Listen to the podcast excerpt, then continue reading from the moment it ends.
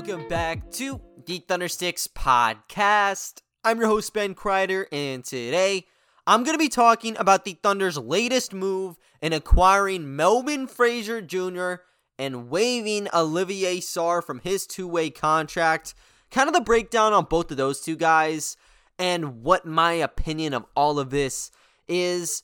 Also, I want to talk about the Thunder's latest game. They took it over to Utah to face the Jazz. Going to be breaking down the top performers from that one. Some of the G League outings we saw yet again from the typical Blue guys. And I want to hone in on Jalen Hoard. He has been on a monstrous 10 day contract. Think he could be worth an additional look. And to cap things off, I have a very special offer from my good friends over at DraftKings Sportsbook. So you do not want to miss out on that. But starting things out here, guys, I want to talk about the transaction we saw on Wednesday. Melvin Frazier Jr. gets signed to a two way contract by the Oklahoma City Thunder. Obviously, OKC already has two two ways in the chamber. Gotta let one go, and Olivier Sarr was the odd man out. Now, on the surface level, a lot of people were unhappy about this move. Olivier Sarr has done an amazing job on his two way contract. Let's call it how it is. In his 22 games playing with the Thunder, he was both starting and coming off the bench. Started two of his games, and he averaged 7 points and 4.2 rebounds across 19.1 minutes. Insanely efficient from the floor, shot 44.8% from distance. Now, you got to take into account that was 13 of 29, but he looked very good from downtown. And when he was with the Oklahoma City Blue, you started to see him kind of tap into that three ball. Now, was he very effective? Absolutely not. You know, this was a guy who shot them on occasion, but if you were expecting him to shoot above 35% in the pros, you were fooling yourselves. He he comes out and just dominates on the tiny clip he had. And he played basically better than he did with the Oklahoma City Blue actually. With the Blue, he averaged 7.7 points and 5.8 rebounds across 15.7 minutes. And in those games, the efficiency was clearly there. When he was the starter, he was posting double doubles. Even off the bench, he was getting like 18 points in 18 minutes. So he was very good.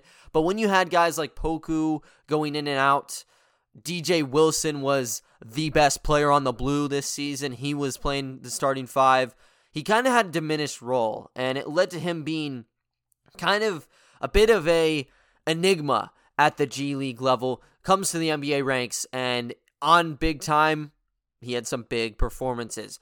Biggest one had to be against Phoenix, where he dropped 24 points, basically could not miss a three ball. And at 23 years old, he's still a very interesting project piece if someone were to look at him. So he got the major run from the Thunder. You know, because of it, there could be another opportunity for him with Omer. He was a star off the bench for the Blue, signed with Miami in the last week of the season on a two year contract, and he has been a very good bench player for them. You know, when they didn't have Dewayne Dedmon and Bam was out, he was posting double doubles, and he was looking like a freaking machine.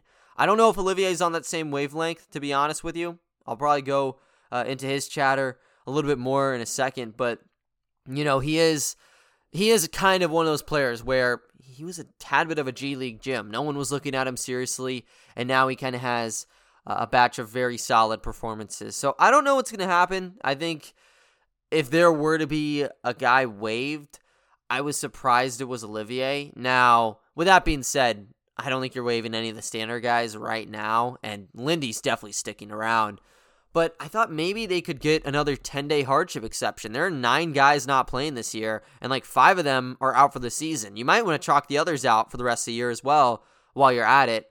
They only have, I think, three guys on uh, hardship exceptions. Yeah, they only have three. That's Jalen, Xavier, and Yorgos. So you'd think they could slip a fourth in there. They didn't get it, and as a result, Olivier is out after having some very good games to close out his season. But the guy they get in return is one of my favorite G League stories the last two years I've been covering it.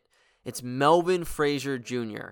when he was coming out of Tulane, I thought that he was going to be the steal of the draft. I had two second round picks locked in on Mitchell Robinson and Melvin Frazier. Now, Mitchell Robinson had a very good rookie campaign with the Knicks. He was a steal for the second round. As for Melvin Frazier, got picked up by the Orlando Magic with the 35th pick, and he just didn't play. You know, he was in a spot where you got guys like Wes Iwundu, Jonathan Simmons, just those like mid 2010s, and it's more mid to late. You know, we're talking 2017, 2018, 2019, where you're basically just running Vucevic and Aaron Gordon, and the rest of the pieces are just decent. Those were the years I'm talking about. And they had an obsession, sort of like what the Thunder had, and picking up potential 3 and D wings. But they got too many of them to the point that you couldn't play guys like Melvin Frazier Jr. And even though they used a very high quality pick on him, he never got to play. You know, I think he played in total nine NBA games leading into this two way contract. And he had to basically star for the Lakeland Magic. Whenever you looked at his rookie and sophomore campaign with Lakeland, he was nothing short of a beast, man. He was dropping like 15 points per game. I think one year he might have actually knocked on the door of 18. Yeah, I mean, he had in his sophomore year averages of 18.1 points, 6.6 rebounds, and 2.2 steals on a 39% clip on threes. That's insane. And despite that, never got a look from Lakeland. So he finished the year out, and Sam Presti must have shown some interest. They got him on an Exhibit 10 in December of 2020, and they lured him in for the bubble season. In the bubble, he wasn't good. I mean, and it's not just him having bad games. He just didn't have an opportunity. You know, if you remember that 2021 or 2020 to 2021 season, there were lots of different guys going in and out of the rotation. And Melvin kind of got phased out. Like Rob Edwards became a big story. You already had Ty Jerome playing down there. So the guard minutes were already restricted a little bit. And guys like Antonius Cleveland were dominant. So he didn't get to play. He was basically just a routine, like ninth man off the bench, and he didn't even finish the season out. I think he was sitting in the sidelines for the last two or three. Then he actually returned for the Blue this year, which is something that I did not see coming whatsoever. You know, based on playing in the bench, being a star prior to that point at the G League level, I would have thought he went somewhere else. You know, he tried playing for the Washington Wizards Summer League. They got COVID, so that was kind of scrapped out. He returns, and then he got his minutes. He ended up finishing his blue tenure with 13.4 points, 3.6 rebounds, and 1.8 assists in 31 games, and he shot 37.5% from three.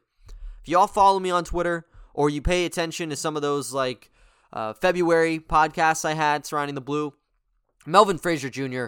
was always a guy I was delighted to see. He knocked down 15 points damn near every game, and he was basically just a plug and play, efficient guy on both ends. You pop him in the corner, he'll take the open shot, and he really started evolving his game where if you gave it to him in the corner, he was actually good at driving inside, and he has a very nice gather to go along with it. He's good at drawing contact. I was sold on him, and I've been sold on him as a potential NBA prospect for the last three years. I think that break in Orlando was seriously a joke. Like, that was the worst possible hand ever. You know, you hate saying certain franchises just set you up for uh, premeditated like death, but I mean, Orlando kind of was that team three or four years ago. Kind of like what the Kings are now, if you want to throw a comparison out the window. But yeah, um, he gets signed by OKC. Now, obviously, people aren't too fond of it because Olivier was really good on his contract, and I'd argue that he probably should have closed out the season. But Melvin, he was committed to the blue for two years. Mark said, unless, you know, JRE didn't get injured, or because JRE got injured, I guess I'd say, Olivier had extended time. He would have been in for probably 10 games, and then they would have got Melvin in on a two way contract for 10 games and just continued the revolving door. They couldn't do it due to injury, and that's why you saw Sarr. But now they feel confident because JRE's back. They can kind of ship this contract off to somebody, and it's going to Melvin. You know, I had a pod, probably like my fifth or sixth pod on here, talking about Frazier for about 25 minutes. I was sold on him. And I'm biased towards him. I think he is a good prospect on both ends. I think if you're looking at the, you know, projected window, this is a player who is going to be a role player at, at, its finest. You know, he's 6'6, 7 foot 2 wingspan, very good when it comes to uh, reading the passing lanes. And offensively, you essentially just use him as that spot up shooter. But that's something that works, you know, for teams who need to fill out the back end of their bench. Just having one of those guys is big time. You know, they're not looking for the high maintenance shot creator that could go one for seven, but could also go seven for seven. They want someone who'll go, you know, three of six, three of seven, maybe eight points a game and, and have some respectable defense to kind of get you from that second unit back on to your starters. So for me, I think that that's really where Melvin fills in. You know, he's not that starting caliber anymore, I'd say, but you know, for that like NBA journeyman, he really does fit kind of the defensive oriented wing that a lot of playoff teams could use. Now, when he was with the Blue, I think he did a very good job. You know, he was probably up there as like one of the top one or two guys in terms of who I think would translate over. I think his downhill ability has gone up significantly as a defender. There's not a ton of lapses with him. And the three ball has kind of resurged again. I liked him since Tulane, so I'll put it out there again. There is a bit of bias I toss in, but yeah, when I evaluated uh, prospects in 2018, no doubt in my mind I had a first round grade, uh, first round grade on Melvin Frazier Jr. And you know he got shipped off to Iowa in the um, trade deadline, actually, which I thought was something. The the Blue got Robert Woodard the second in a first round pick, and Iowa got Melvin Frazier Jr. in a second. Robert Woodard got signed by the Spurs to a two way like a week after that deal.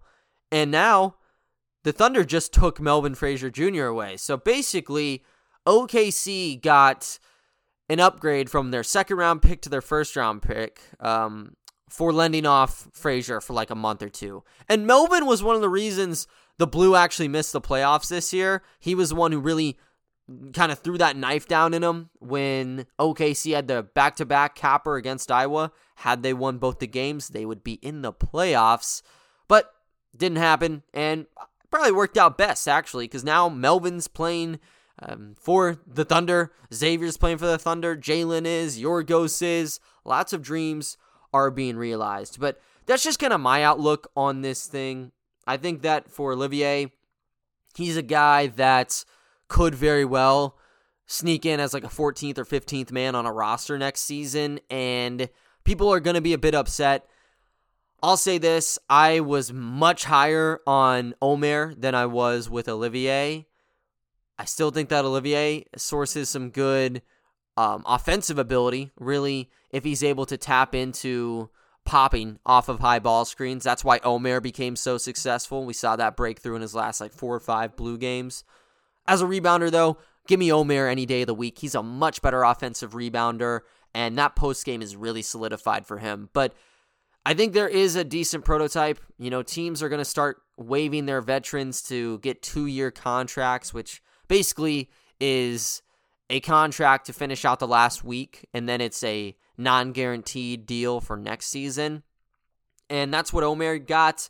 I think for a team like the Clippers or the Lakers, they could use a big man going into training camp, in particular a young one, just because the draft picks are going to be so depleted. Sarr's a name to look out for there.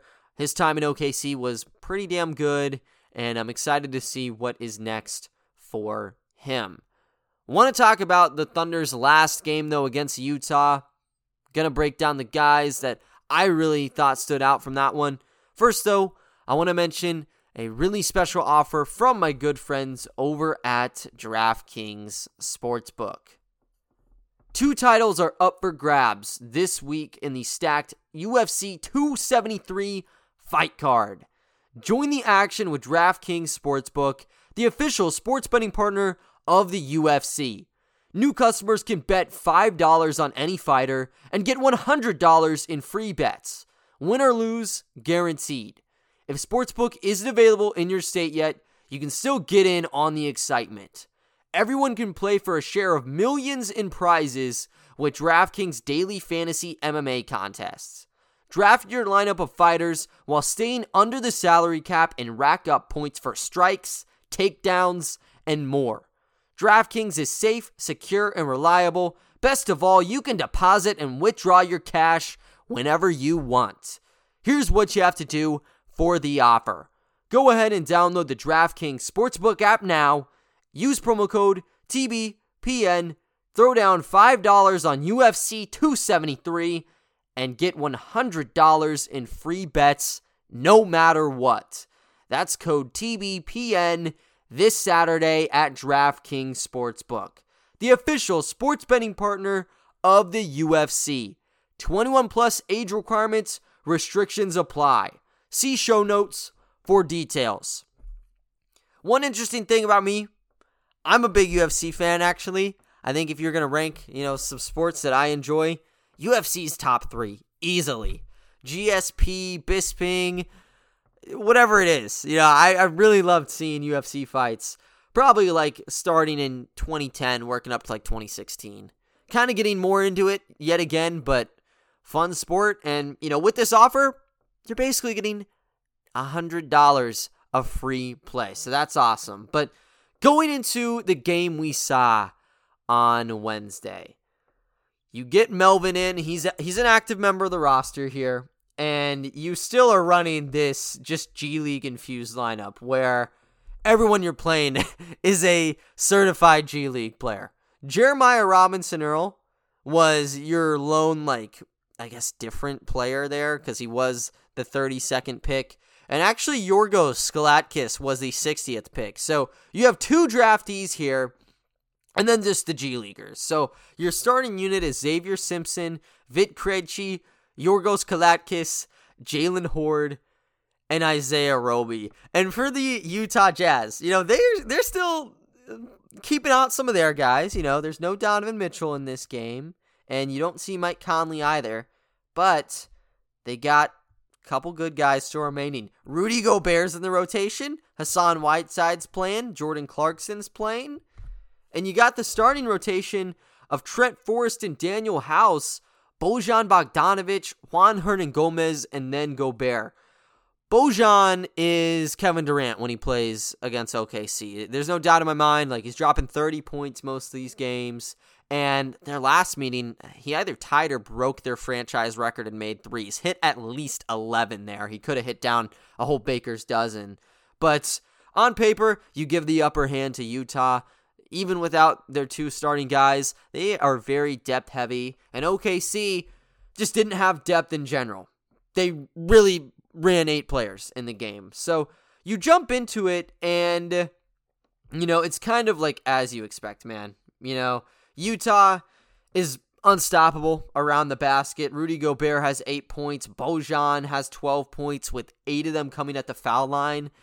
And they go ahead 41 to 31 in the first quarter.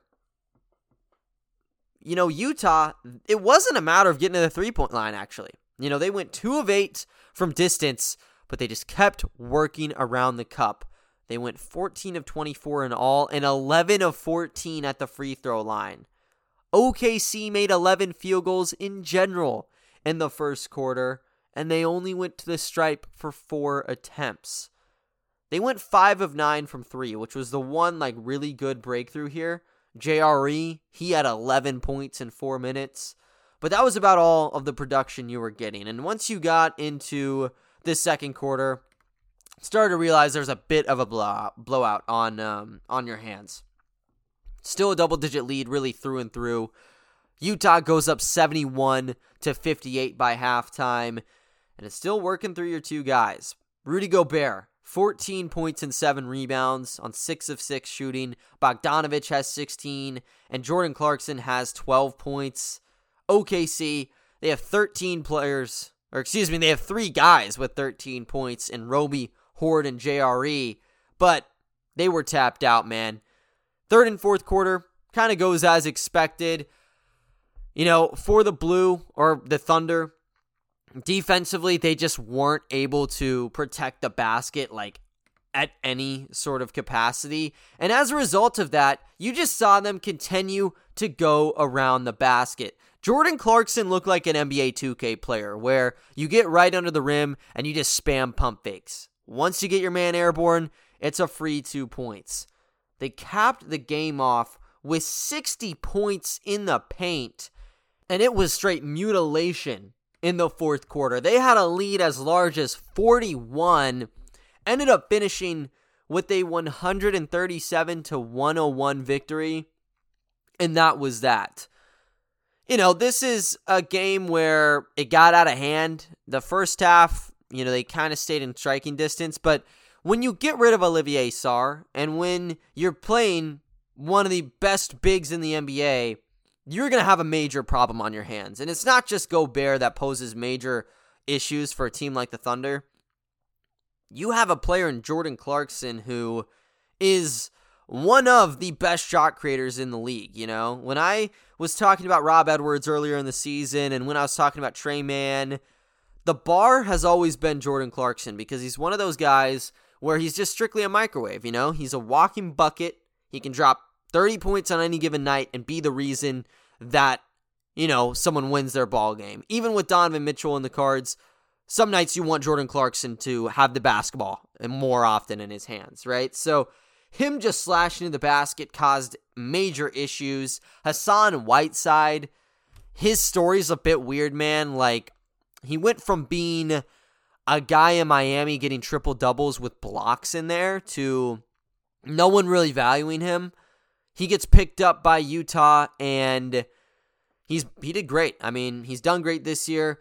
As a backup, gives you everything you need, and he kind of has that same archetype as Gobert. So he also had a hell of a night. Gobert finished with 20 points and 10 rebounds, and Hassan had 15 points and 11 rebounds to go along with five blocks. The paint was just not there. And that's the biggest difference from their victory against Portland to this matchup.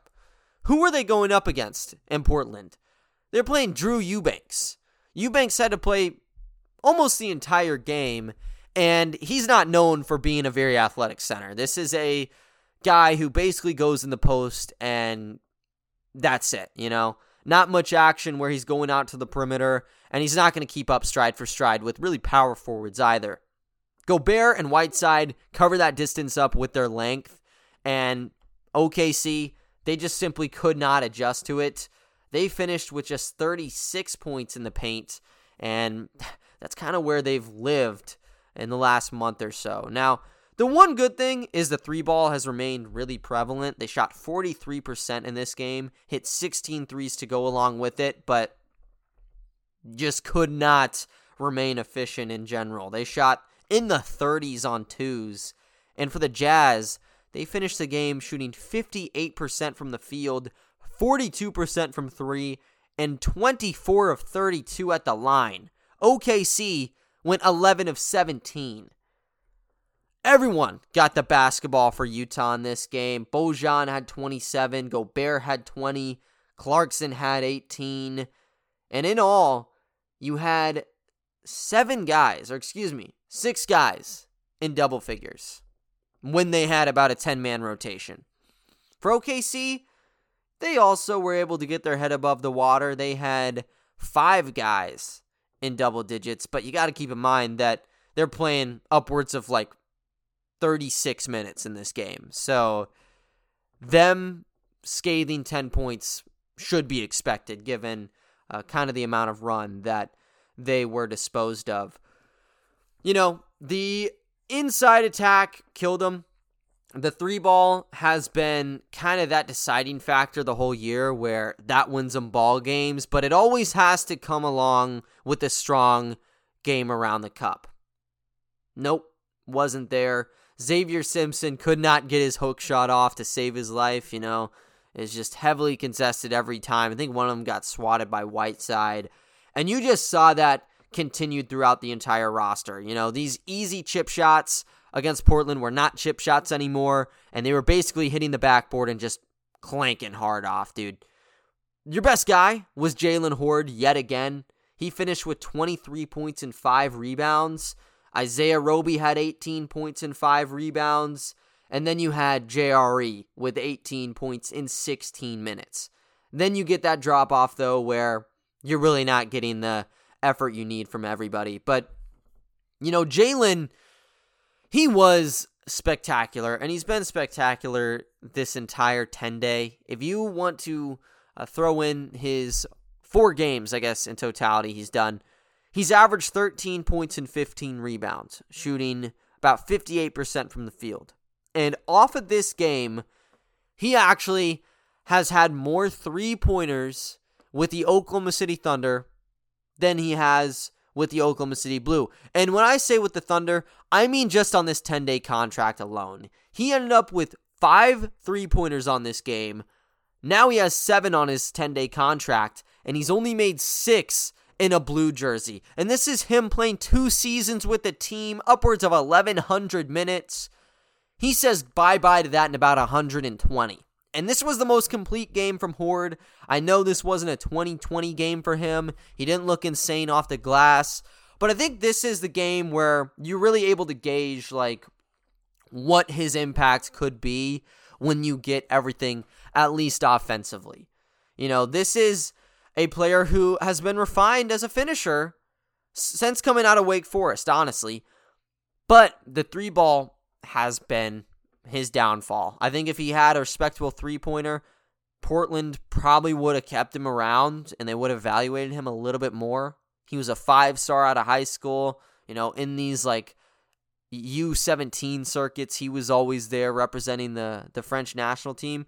Like, he has proven that he's a great player. Um, but without the three level ability, it's hard to kind of bite on him because, yes, he's greater on the basket. Yes, he's a hell of a rebounder. And he is pretty solid at guarding like threes and fours. But if you're going to make the NBA at the power forward spot right now, you either need to be able to shoot the basketball, and if you can't, you have to impact the game monumentally with your athletic ability. Hoard is very springy, but I don't think he's at that level yet where he can really turn into that microwave X factor. You've gotten it in stints, but never one where you're getting him uh, from all three levels of the court. This was the one where he really unleashed his ability. The confidence from three was big for me. And with that, you know, I think there's going to be some scouts looking at Hoard again, and he sort of got his name back on the NBA horizon. As for the other two 10 day signees, Yorgos was able to get the starting gig here. He finished with 11 points on 4 of 9 shooting, Still, just like I said, man, he is a good downhill player. He's able to absorb contact around the basket, but you cannot rely on him to hit his free throws, and you can't rely on him from distance. Shot one of two from three, two of four from the foul line, and, you know, basically he was just utilized as someone to use, like, as that fill in piece. And that's okay. He's just a very low maintenance player. That's maybe why the Bucks took a swing at him as a potential defensive specialist.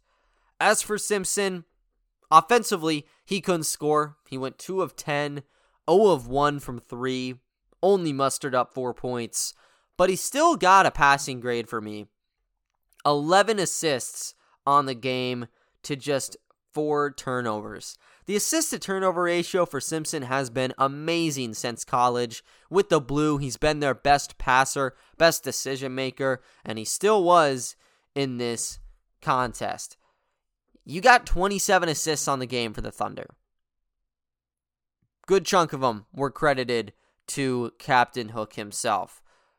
You hope against the Lakers he's able to kind of drop into that post hook bucket yet again, but I'll settle here because honestly, this was a game where they just did not have the correct bodies to uh, match up with the Jazz. And with Melvin Frazier Jr., he did not live up to my expectations whatsoever. Now, he came off the bench, but he played 33 minutes. That's basically starting uh, in this game.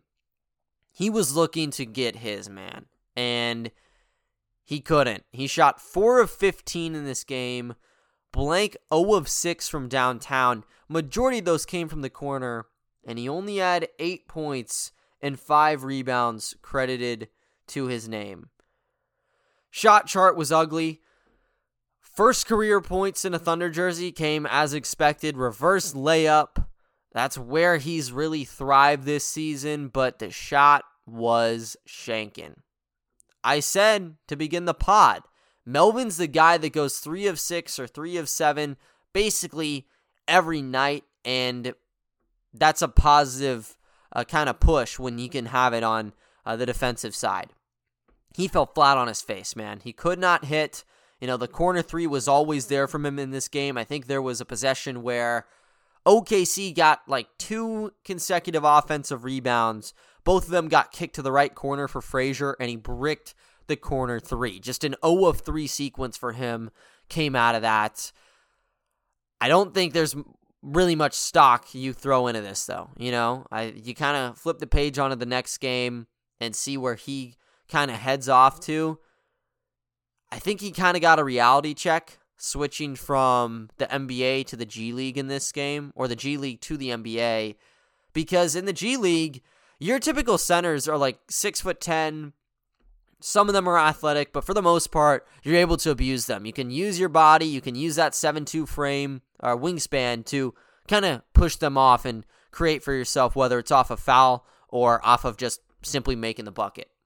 With guys like Whiteside and Gobert, there's really no good path to get around the basket. And when he was looking to absorb the contact, they remained vertical.